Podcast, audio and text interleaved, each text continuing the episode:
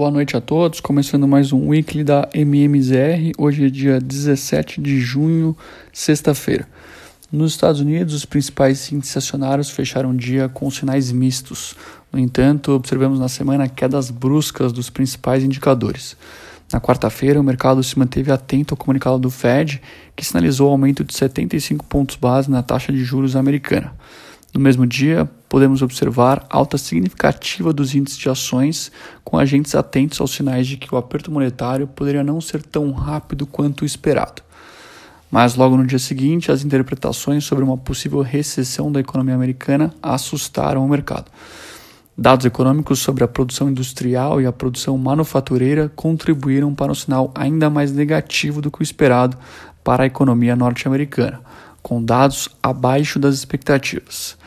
No acumulado semanal, o índice S&P fechou a semana com baixa de 5,79%, Dow Jones anotou perdas de 4,79% e o Nasdaq desvalorizou 4,78%.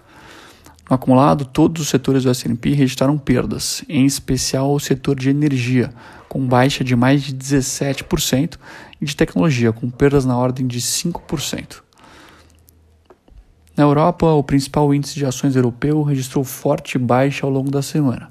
Mesmo com o respiro apresentado no pregão de hoje, os receios com a possível desaceleração das principais economias globais pesaram nos índices acionários da zona do euro. Ao longo da semana, alguns dos principais bancos centrais do mundo também anunciaram aumento dos juros, como no caso dos Estados Unidos, Reino Unido e Suíça. Já o Banco Central Europeu, embora ainda não tenha aumentado as taxas do bloco, já anunciou que deve fazê-lo na próxima reunião em julho. No mais, como agravante, os dados de inflação registrados na zona do euro anunciados hoje mostraram aceleração no índice de preços da região.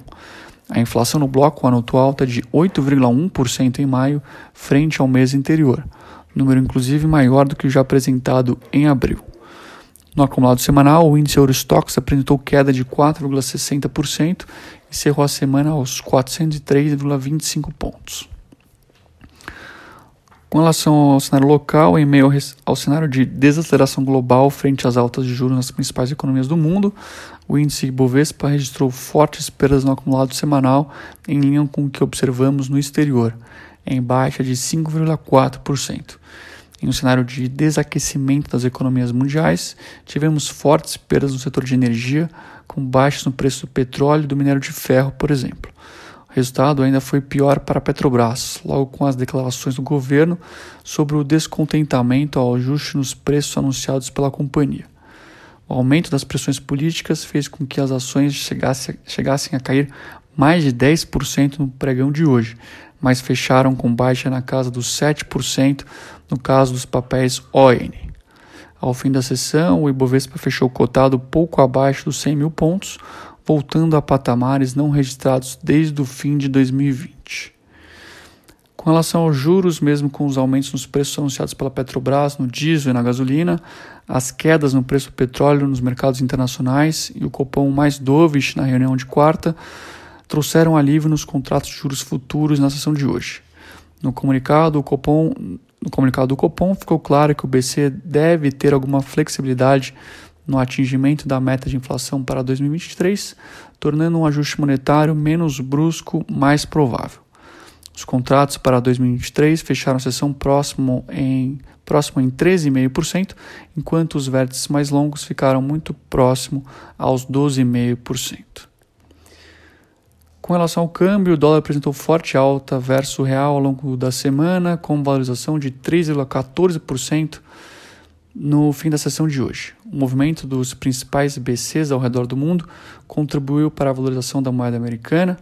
No entanto, os ruídos políticos atrelados à Petrobras também ajudaram a moeda brasileira a perder valor.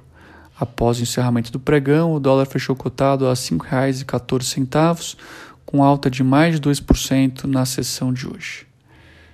Por fim, o IFIX, principal índice de fundos imobiliários brasileiro, anotou perda de 0,08% e fechou a semana aos 2.802 pontos. Bom, por hoje é isso, pessoal. Tenham todos uma excelente noite e até a semana que vem.